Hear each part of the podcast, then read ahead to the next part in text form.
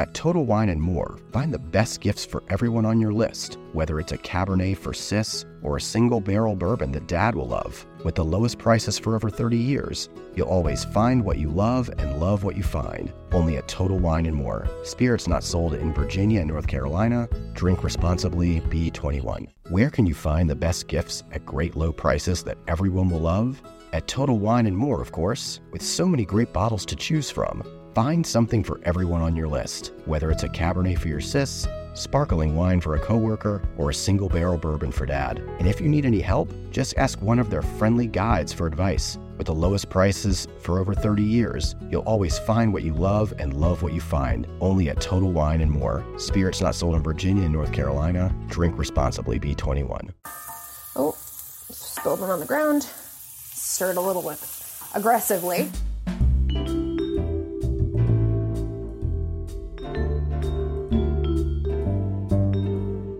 Hi, I'm Brinda Ayer. Welcome to my kitchen in Crown Heights, Brooklyn. Today we'll be cooking Gena Hamshaw's black bean and corn burgers. I'm going to walk you through the recipe, which is linked in the show notes right alongside you. Feel free to pause or jump back if you just need a sec. For this recipe, we'll need a small yellow onion, a clove of garlic, some olive oil, two cans of black beans drained, or three cups of cooked and drained black beans, and some spices cumin, smoked paprika, chili powder, salt, and pepper, all the good stuff. You'll also need quick oats or fine breadcrumbs, more on this in just a sec, and some fresh or frozen corn. Since it's not quite corn season where I am right now, I'm using frozen, and that's totally fine, so you can make this all year round. The other great thing about these burgers is that they can be baked or fried on the stovetop.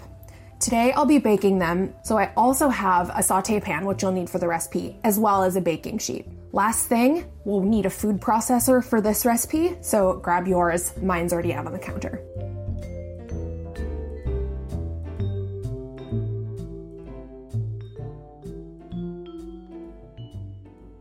All right, so we're gonna get started by chopping our small yellow onion and a clove of garlic. Let's just get the ends off here. And a fine dice is totally, totally great here. I have been a vegetarian my whole life, and I have not found a veggie burger that is both extremely flavorful and doesn't have a million ingredients and stays full of moisture and uh, doesn't have this dry or crumbly texture that a lot of veggie burgers can have. So I was delighted when I came across this recipe, which is actually one of the most popular recipes on Food 52. Uh, our community really loves it and discovered that not only was it really texturally interesting, it has a lot of flavor and it has a lot of, you know, whole ingredients and, and ingredients that you can really recognize. It's so not fussy, and I think that's what I love about it the most. Gena is a, registered dietitian and a food blogger, a recipe developer, um, a writer. The list really goes on. She's a super talented person and a very dear friend of mine. So many people are eating plant based right now, and, and I think that's why this recipe has remained as popular as it has over the years. Our onion is just all chopped up. I'm gonna grab this clove of garlic. I'm just going to chop this very, very finely so there are not huge chunks of garlic kind of running around in our burgers. Of course, this will all get food processed in just a second, but just want to make sure that we're kind of giving it a head start. And guess what? That's all the chopping you need to do in this recipe. Next, we're going to start by sauteing our onions and garlic. Just a saute pan and a little bit of olive oil in the pan will do the trick. Let it heat for just a second and just going to drop in my onions and garlic. I don't want to do this at too high of a temperature, otherwise, the onions will get sort of burnt and bitter. And I don't know if you've accidentally burnt garlic, but it is a very unpleasant, very strong, and, and like I said, bitter taste. We're gonna keep them here for about eight to 10 minutes, keeping an eye on their color, making sure you adjust the heat as necessary to prevent them from burning and allow them to brown and get really, really fragrant and golden. They're already smelling so good. They've only been in here for about 30 seconds. So we have a bit of a long way to go, but just let them hang out. Don't stray too far from the stove so you can adjust as needed. Oh, spilled one on the ground. Stirred a little bit aggressively. But this would be a good time to drain your black beans if you haven't yet. I haven't because I'm not very well prepared. So, in the recipe, Gena has you add the black beans, a couple of the spices, some of the salt, and um, the red pepper flakes all at the same time. I am actually going to let you in on a little secret. If you put the smoked paprika and the cumin in the pan first, and kind of just stir it around with the onions for maybe just 15 to 30 seconds, we'll be able to toast the spices a little bit so they'll get even more flavorful. So, just gonna put in teaspoon and a half of ground cumin and half a teaspoon of smoked paprika and a teaspoon of chili powder. Just gonna stir them around. Also, gonna throw in a pinch of red pepper flakes. You can use black pepper if you want to. Stir that around for a second. All of it is toasty and ready for the black beans. So, I have some black beans that I've drained here and just tossing them in the pan. Okay, so we're just really gonna heat these through just for a little bit. And remember that we are only going to be using two cups of the black beans here. So that's about uh, one and a half cans, one and a quarter cans. You don't need to be super exact with it, but save a little handful up to a cup of the black beans for incorporating later into the patty mixture. It provides such an interesting and delicious textural contrast, so uh, don't skip this step. It's, it's very important.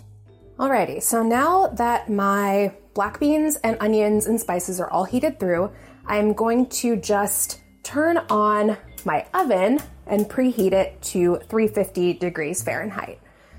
So you can either bake these on a sheet pan or pan fry them in a skillet. Both are really delicious. The pan frying will get you slightly crispier, you know, more more caramelized, whereas the baking will maybe dry them out a little bit more. Um, and, and get less of that golden crust on the outside. But I, I really think for um, people with time restrictions and if you want to sort of multitask and cook some of your sides or prepare your burger toppings uh, while the patties cook, really baking is the way to go. So I just want to talk a little bit about the spices in the mixture here, the, the patty mixture here. Cumin and chili powder and smoked paprika all lend this really smoky, earthy, deeply savory flavor to the beans and, and the burgers in general. I think it just brings this familiarity and this really barbecue esque vibe to the burger. It really adds a lot to the mixture. So, Gena has us using black beans in this recipe, and they are a very sturdy, hearty, almost meaty kind of bean. Uh, that said, though, you could use really any kind of bean that you want that's not too um, mushy and has a, a nice neutral flavor. Uh, white beans would work really well, or chickpeas. I might not go for something like kidney because they are a little bit too mushy on the inside and uh, and, and velvety, and they would probably disintegrate and not crisp up super well when we bake the, the patties. And if you want to make these burgers in advance and bake them off uh, at a later date when you're ready to eat them, feel free to form them into patties. Keep them on a, a, plate and you know line the plate with parchment between layers of patties and just stick them in the fridge um, until you're ready to use them. Next, we're going to move on to our food processor and put our beans and some of our binders together um, and just pulse them until they form a cohesive mixture. So, the food processor is my absolute favorite appliance in the kitchen, um, as nerdy as that sounds. It is such a versatile and worthwhile investment, and I use it pretty much every single week. You can make pesto in it or delicious homemade hummuses, nut butters, um, and obviously veggie burgers. So I feel like it's a must buy. The best part about a food processor is that it can, you know, blend things up and not make them too fine like a blender would. To my food processor, I am going to add some oats. Uh, but you could also use fine breadcrumbs if you want, either panko or just the regular Italian breadcrumbs. I have oats at home, so I'm gonna use them. We'll need three fourths of a cup I'm gonna put a little bit less because I'm using the whole rolled oats rather than um, the pre-measured quick oats. But you can just really eyeball this about between half and, and three quarters of a cup. And then we're going to get it all pulsed. My food processor has about 15 lids and you need to secure them all before you're able to turn them on, which is a great safety feature, but um, a little bit cumbersome. So now they're on and I'm gonna pulse.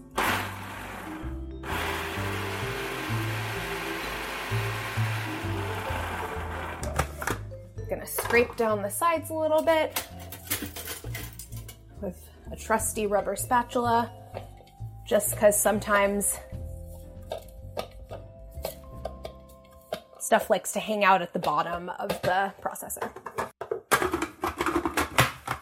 Lid back on, some more pulsing.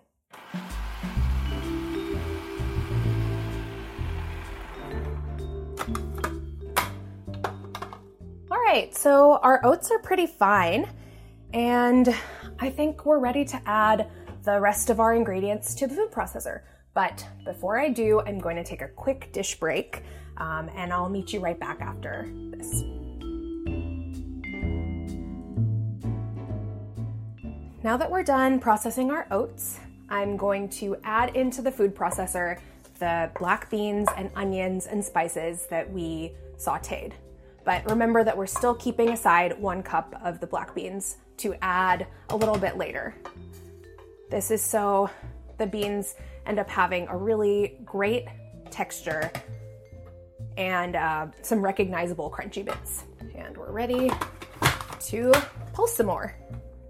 You'll just want to make sure that we're uh, getting a fairly smooth and creamy texture, but um, not a puree. We just don't want it to be completely homogeneous. They, there can still be black bean chunks.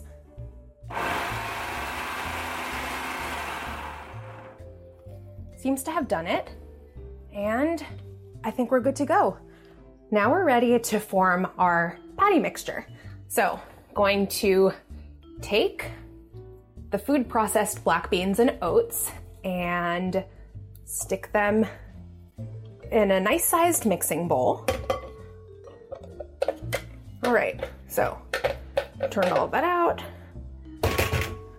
To this mixture, I am going to add the black beans that I reserved the cup and also three quarters of a cup of corn kernels. Just gonna kind of mix this together. Make sure that the mixture is really kind of firm and not too mushy. If it ends up being too mushy and is is kind of hard to form into um, patties because it's it's too wet, feel free to add some more uh, breadcrumbs or rolled oats, which will help the mixture bind a little bit. My patty mixture is a great kind of somewhat sticky, but not too sticky consistency. And um, it's not sticking to my hands too much, which is a good sign. So right now I'm just gonna make, create a little disc of it at the bottom of this mixing bowl and score it into six. So going to put them on my baking sheet and they don't need to be spaced out too much. All six should be able to fit on a half sheet. If it is super warm outside and you've got your grill going wherever you live, also feel free to chill these burgers for about 20 to 30 minutes and then they'll be firm enough for you to uh, get these on the grill without them falling apart. For a size reference, the patties will be about, I think, like half an inch thick and between three and five inches in diameter. Like I said, you don't want them super massive. Otherwise, they won't fit on a bun properly. And you want them evenly sized so that they also cook, especially because we're putting them in the oven. Now they're all formed. I'm gonna wash my hands and then we're gonna get these patties into the oven. if you do decide to fry these, they'll be super tasty. You'll just want to make sure that you pay a little bit closer attention and really only cook two, maybe three maximum at the same time. In a pan, and when you're flipping them constantly, they might tend to fall apart a little bit more easily. So giving them a lot of room to breathe in the pan and brown up instead of steam is super key here.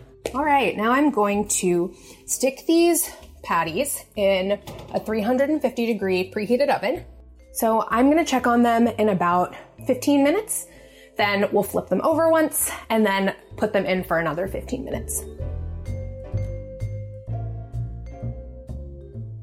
It's been about 15 minutes since I put my patties in the oven, and I'm just gonna check them out, see how they're going, and uh, give them a good little flip. So you'll see that the tops have dried out a bit and the color has lightened considerably, which is a good sign. You'll just wanna make sure that they don't look too dry and that they're also firm enough that you can flip them properly without them falling apart. So, using a spatula, just gonna do a little quick flip.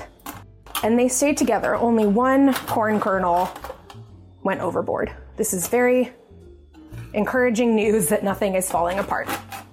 All right. Little guys, I'll see you in another 15 minutes. It's been about 15 minutes, and I am going to grab my now fully baked patties out of the oven.